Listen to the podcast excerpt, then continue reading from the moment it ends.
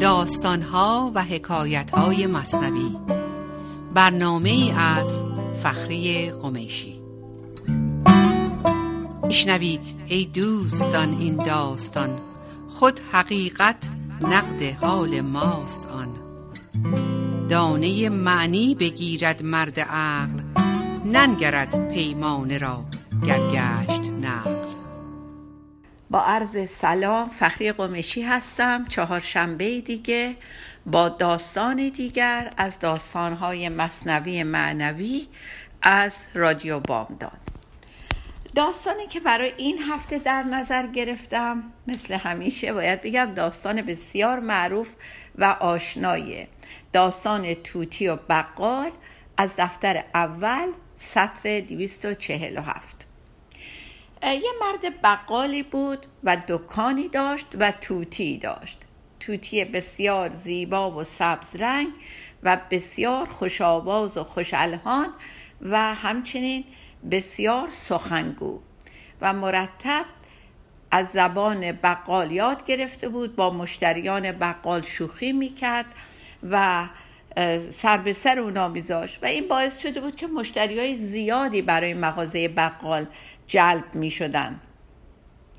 و همچنین این بقال جایی که مغازش بود از انتهای مغازه راه داشت به منزل مسکونیش. قدیم این مدلی بود. یه هر کس خونه ای داشت و قسمت جلوی خونه رو تبدیل به مغازه می‌کردن. اونهایی که کسب و کار اینجوری داشتن و از خونه به مغازه با یه در راه داشتن. هر روز ظهر که می‌شد بقال برای استراحت از در عقبی مغازه به خونه می‌رفت و مغازه رو به دست توتی میسپرد و توتی نقش نگهبان مغازه رو هم داشت. بود بقالی و وی را توتی خوشنوایی سبزگویا توتی.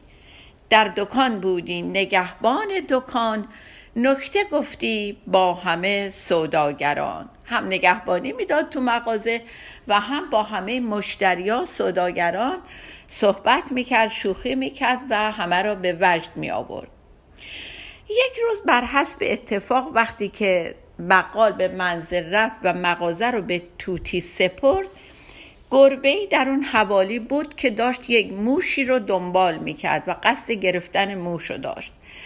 بر حسب اتفاق موش به طرف مغازه اومده بود و گربه هم به دنبالش برای سید موش وارد مغازه شد.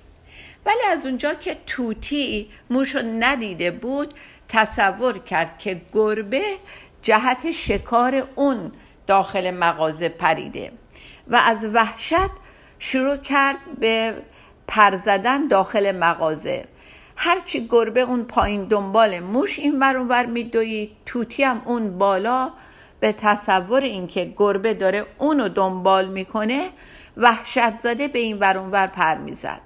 تو این رفت و آمدهای بدون اختیار بالش خورد به شیشه های روغن گل سرخ که هم خاصیت دارویی داشتن هم بسیار معطر و گران قیمت بودن و شیشه های گل سرخ از اون قفسه ها افتادن و شکستن و طبعا دیگه زمین هم چرب شد و هم عطر گل پراکنده شد و هم معمولا بقالی روپوشی داشت که وقتی می‌خواست بره خونه اونو در می آورد رو اون چارپایه که همیشه میشست. روپوشش رو میداشت و این روغن ها به اونم ریختن و لباس بقال رو چرب کردن و زمین رو چرب کردن و خلاصه ماجرایی به وجود اومد از این داستان پر زدن توتی و اومدن گربه و قائم شدن موش و همه اینها. خب بعد از یکی دو ساعت که بقال برگشت از استراحت ظهرگاهیش توی مغازش دیدش که خیلی با صلابت طبق معمول رفت که سر جاش بشینه و رو پوشش رو تنش کنه دید روپوش چرب زمین چرب بوی عطر همه جا رو پر کرده و یه اتفاقی افتاده حتما. رو کرد به توتی که به عنوان نگهبان تو مغازش بود ازش پرسید چه اتفاقی افتاده در نبودن من؟ و توتی خیلی با صداقت گفت جریانو گفت آره گربه اومد به من حمله کرد. من از ترسم که گربه منو نخوره. پر زدم و وقتی داشتم فرار می‌کردم و پر می‌زدم خوردم به شیشه های گل سرخ و اونا افتادن و شکستن. بقال که خیلی ناراحت شده بود خب می‌دونین دیگه قدیمم که واقعا محصولات اینقدر در مقیاس انبوه تولید نمی شدن این عرق گل سرخ محصول چند شاید یک سال یک گلخونه بوده که جمع شده بوده عرقش به صورت عطر جمع شده بوده و هم قیمت زیاد داشته و هم نایاب بوده. به هر حال بقال خیلی ناراحت میشه از اینکه توتیش یک همچین کاری کرده و اون عطرش رو ریخته و دیگه ضرر مالی و جنسی بهش زده. بی اختیار محکم می‌زنه تو سر توتی از عصبانیت. ولی این زدنش انقدر محکم بود که پرای سر توتی کنده شد و ریخت. توتی که دو تا ضربه خورده بود در واقع. هم پراش ریخته بود و شکلش بد شده بود و هم دلش شکسته بود. به شدت از این عکس عمل اربابش که انقدر فکر می‌کرد دوستش داره و مرتب افتخار می‌کنه بهش و پوزش رو میده به مشتریاش و رهگذران خیلی بهش برخورد. آنقدر بهش برخورد که مهر سکوت به لبش زد و دیگه لام تا کام حرف نمی‌زد. نه حرف می‌زد نه چیزی می‌خورد. خلاص حسابی افسرده شده بود. و بقال هم که اصلا فکر نمی‌کرد این زدنش یک همچین عواقبی به وجود بیاره برا توتی و توتی اینجور تو لاک خودش بره و قهر بکنه و نه دیگه آواز بخونه. نه با مشتریا حرف بزنه نه غذا بخوره. خیلی پشیمون شد از این حرکت ناگهانی از این خشم ناگهانی خودش و مرتب سعی می‌کرد که عذرخواهی بکنه از توتی. خودشون ندامت می‌کرد. هدیه برای توتی می‌خرید. هر ترفندی که به نظرش می‌رسید به کار می‌برد بلکه نطق توتی رو باز بکنه و عذرخواهیش رو به توتی ابلاغ بکنه و توتی رو برگردونه به شرایط قبلش. مولانا میفرماید از زبان بقال که دست من بشکسته بودی آن زمان چون زدم من بر سر آن خوش زبان. میگه دستم کاش میشکست اون موقع نمی‌زدم تو سر این توتی خوش آواز خودم و یه همچین فجایعی بعدش به وجود نمی اومد که نه غذا بخوره نه بخونه نه حرف بزنه. خیلی خلاصه خودشو سرزنش می‌کرد بقال هدیه ها می‌داد هر درویش را تا بیابد نطق مرغ خیش را. هی نظر رو نیاز می‌کرد. به هر مستمندی می‌رسید خیرات می‌داد نظر می‌کرد نیاز می‌کرد که خدایا هم منو ببخش هم به بهانه این خیرات و صدقات که من دارم میدم نطق توتی منو باز بکن. ولی به هر حال اثر نداشت. نقل میذاشت براش نبات میذاشت اسباب بازی براش می‌خرید. خلاصه هر کاری از دستش برمیومد انجام می‌داد ولی چیزی نبود که دیگه نطق توتی باز بشه.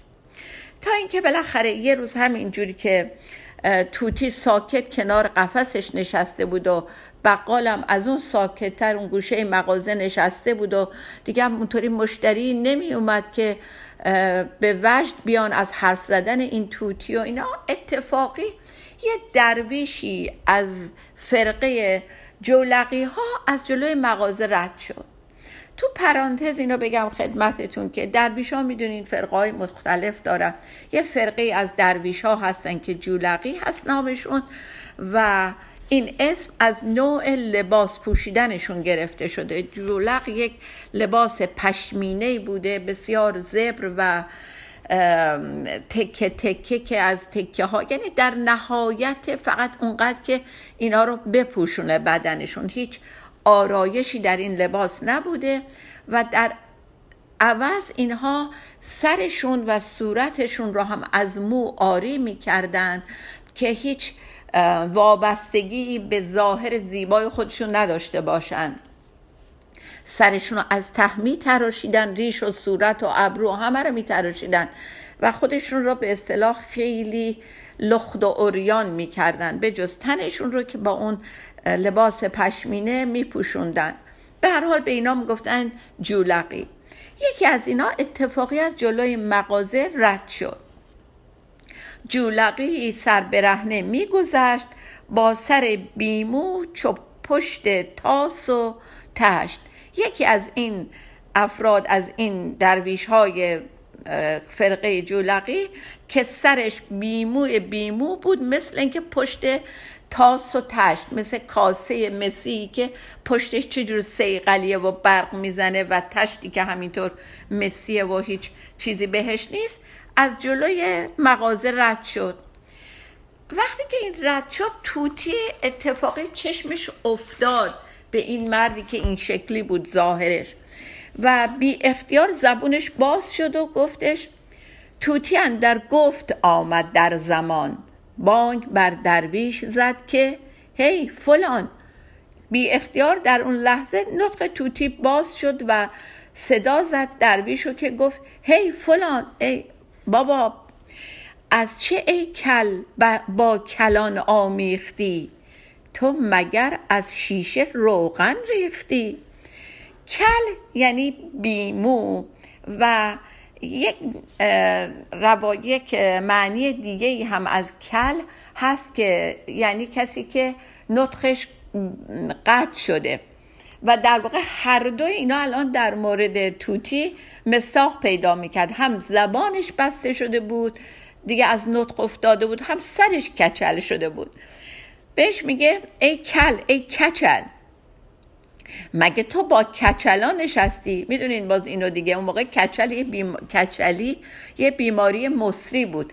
اگه یه کچلی با یه کچل دیگه تماس داشت شونش رو به سرش می‌زد نمی‌دونم سرش به روی ملافه و بالش اون می‌رفت کچلی مصری بود. به اونم می‌رسید. برای همین توتی بهش میگه که ای کچل مگه تو با کچلا رفت آمد داشتی و هم نشینی کردی؟ یا تو مگه از شیشه روغن ریختی؟ یعنی مگه تو هم اتفاقی زدی روغن عطر گل یه بقالی مثل صاحب مغازه منو ریختی و صاحب مغازه تو سرت زده که موات ریخته؟ هر دو شکل رو داره میگه اینو. و اینقدر این قیاس توتی و این مقایسه که می‌کنه بین خودش و این درویش که تو مراتب بسیار بالای الفان و رهبانیت بوده از این قیاس خودش با یه آدمی که از خودش خیلی به مراتب بالاتر بوده بقال و بقیه رهگذرایی که اتفاقی اینو میشنیدن خیلی خندهدار بود این. و رهگذرا و بقال و اینا از این مقایسه به خنده افتادن. از قیاسش خنده آمد خلق را. کو چو خود پنداشت صاحب دلق را. خنده مردم از این بود که این توتی اومد خودشو با یک کسی که صاحب دلق بود یعنی وقتی به اون مقامی رسته بود که اجازه داده بودن اون پیر اون درویش پیر اون گروه صوفیا بهش اجازه داده بود که حالا لباس اون گروه رو به تن بکنه. اون دلق نشانه یک امتیاز گرفتن بود دیگه. و این نشون می‌داد که این درویش در یه مقام بالاییه. میگه از اینکه این توتی خودش رو با اون مقام مقایسه کرد همه به خنده افتادن. یه اشاره اینجا می‌خوام براتون بکنم که فکر کنم بذارم برا قسمت دوم صحبتم. پس با ما باشید یه آهنگوش میدیم و برمیگردیم.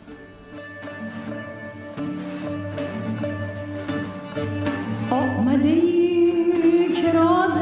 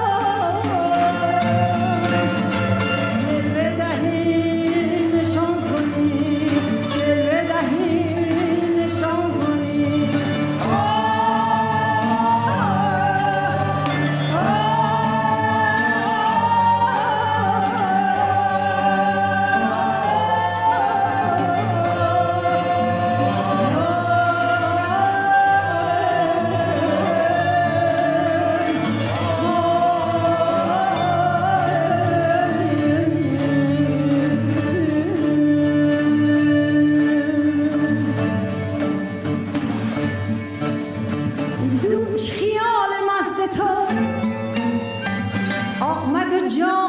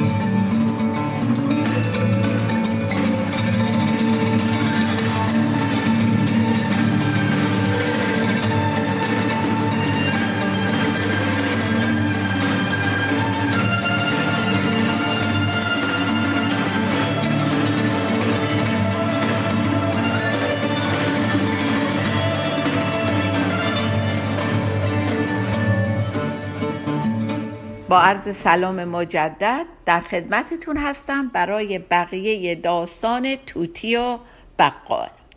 خب می‌خواستم این رو بگم براتون که یک خاصیتی که توتی داره و همه می‌دونین خاصیت تقلیده. توتی به قشنگی می‌تونه صدای انسان و حرف زدن انسان رو تقلید بکنه و این صفت بارز توتیه. ولی یه اتفاق دیگه ای برای توتی افتاد قبل از اینکه به روغن بخوره به شیشه های روغن بخوره اونا رو بریزه. اتفاقی که براش افتاد اون بود که وقتی که گربه موش رو دنبال می‌کرد این قیاس کرد که این گربه به قصد جون اون وارد مغازه شده و همه این داستان از اینجا شروع شد که گربه اصلا کاری به توتی نداشت. گربه دنبال موش خودش بود. ولی توتی قیاس کرد که گربه به قصد جون اون وارد مغازه شده. ما بیشتر مشکل مولانا می‌خواد ما رو بکشونه به این مطلب مهم که ما بیشتر گرفتاریایی که تو زندگی برای خودمون به وجود میاریم از اون تفسیر و قیاس نادرستی از رفتار و صحبتهای اطرافیانمون.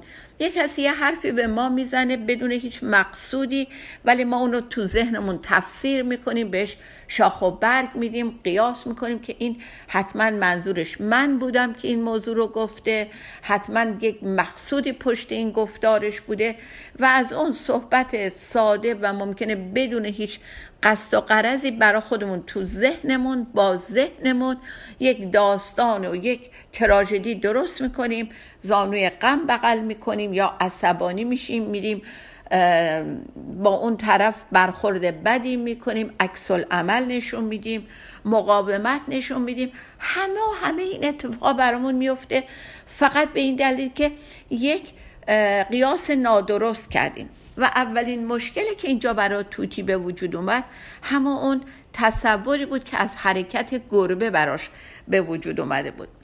و خودش رو به زحمت و درد و قصه و این چیزا انداخت. اینجا باز مولانا یک دو بیت خیلی جالب دارن که میفرمایند کار پاکان را قیاس از خود مگیر. گرچه ماند در نوشتن شیر شیر.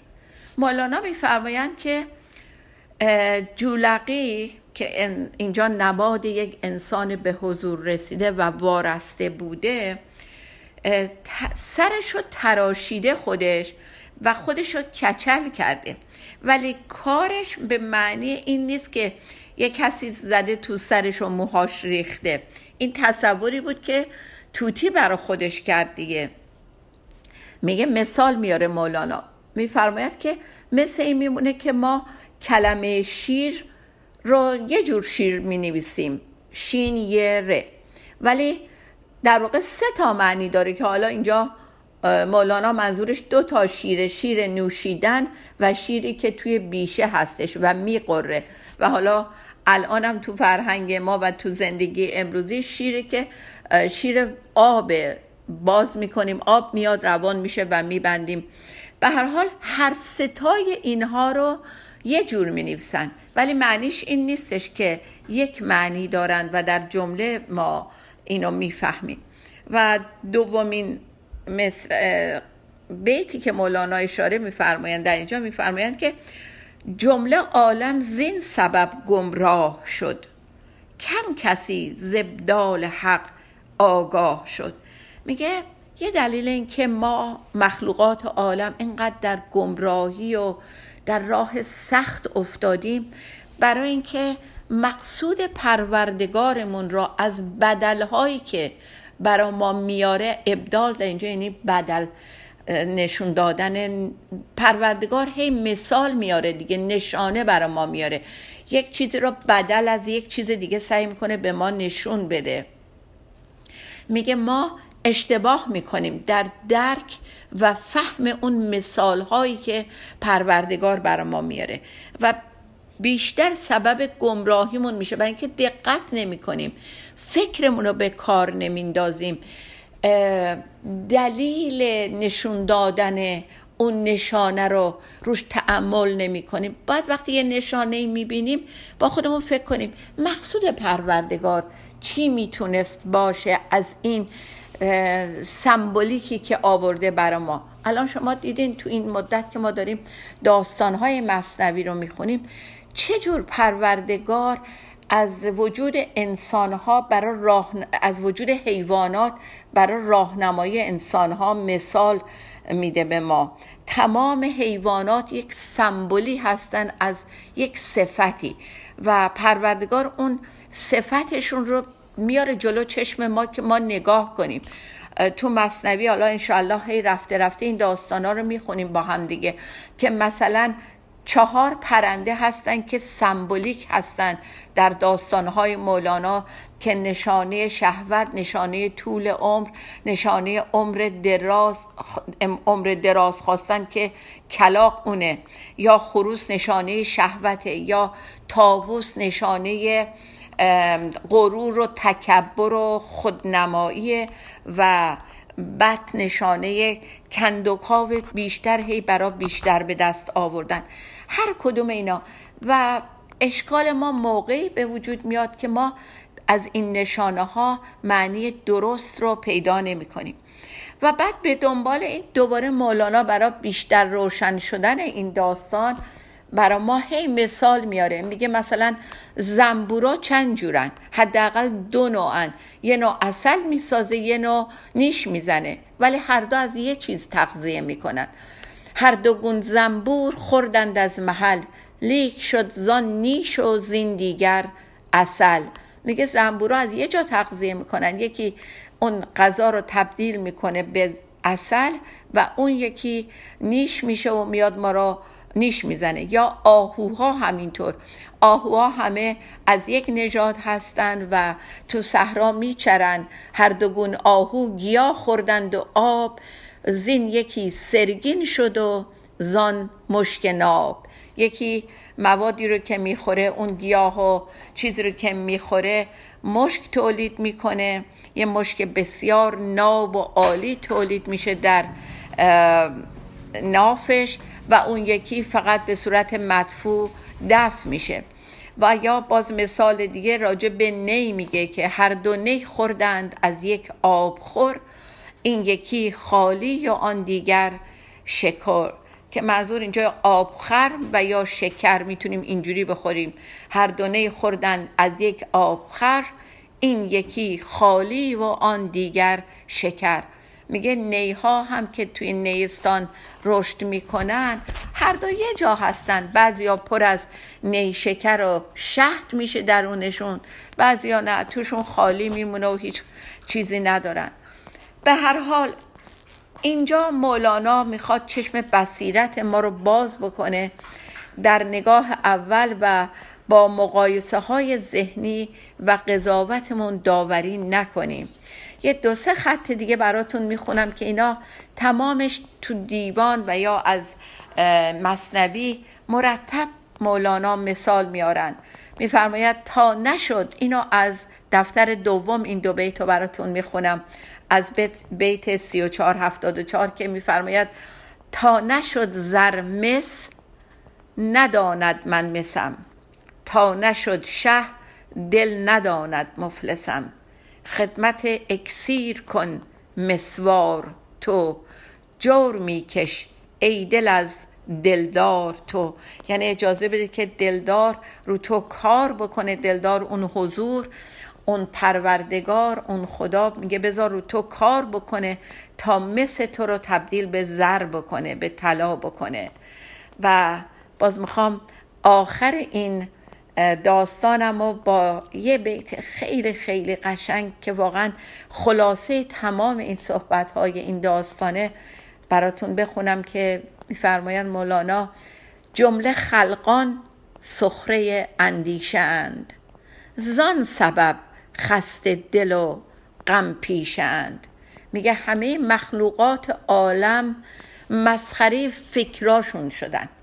سخره اندیشند هی تو فکرشون می‌سازن داستان می‌سازن فکرای مسخره و خودشون دستاویز اون فکرای مسخرهشون میشن و بعد از اون چی میشن؟ خسته دل و غم پیشه. تمام مدت دلشون پر از درد دلشون پر از غم زانوی غم بغل می‌کنن و یه گوشه میشینن. فکر کنم به اندازه کافی برای این مدت زمان کمم تونستم مقصود مولانا رو الله توی داستان توتی و بقال براتون آورده باشم و مثل همیشه می‌خوام صحبتم رو با اون دو جمله کلیدی تموم بکنم که مطمئنا دیگه الان بعد از آلموست دو ماه دقیقا الان میشیم دو ماه که من شروع کردم و این داستانا رو براتون آوردم و با هم خوندیم که میفرمایند تسلیم یعنی پذیرش اتفاق این لحظه قبل از قضاوت و مقاومت و بدون قید و شرط هی میگیم من راضیم به رضای تو من تسلیمم ولی تسلیم شدن شرط داره. پذیرش اتفاق این لحظه قبل از قضاوت و مقاومت بدون قید و شرط و یکی دیگه این که اتفاقات برای خوشبخت کردن و بدبخت کردن ما نمیافتن. اتفاقا برای بیدار شدن ما میافتن. و شاد و خرم بمونیم تا هفته آینده قصه هوشیار سازد قصه خواب آورد. در جهان هر داستانی را حسابی دیگر است. شاد و بی توقع بمانیم در پناه خدا. خدا نگهدار. ما را به جز خیالت فکری دیگر نباشد. ما را به جز خیالت فکری دیگر نباشد. در هیچ سر خیالی زین خوبتر نباشد. در هیچ سر خیالی خوبتر نباشد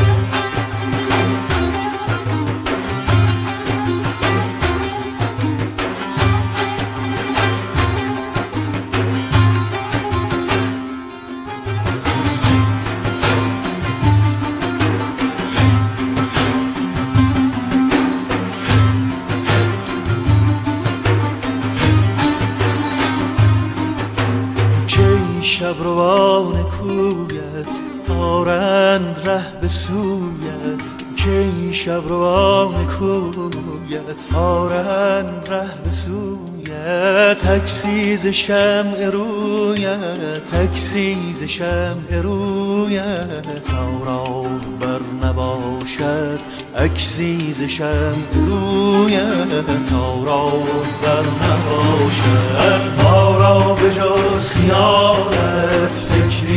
دیگر نباشد. ما را به جز خیالت فکری دیگر نباشد. در هیچ سر خیالی زین خوبتر نباشد. در هیچ سر خیالی زین خوبتر نباشد.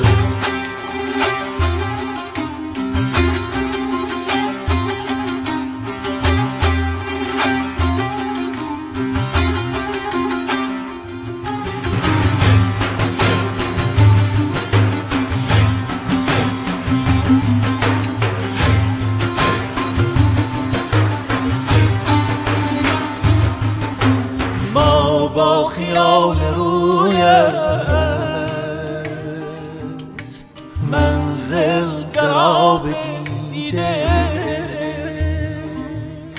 ما با خیال رویت منزل در آب دیده. ما با خیال رویت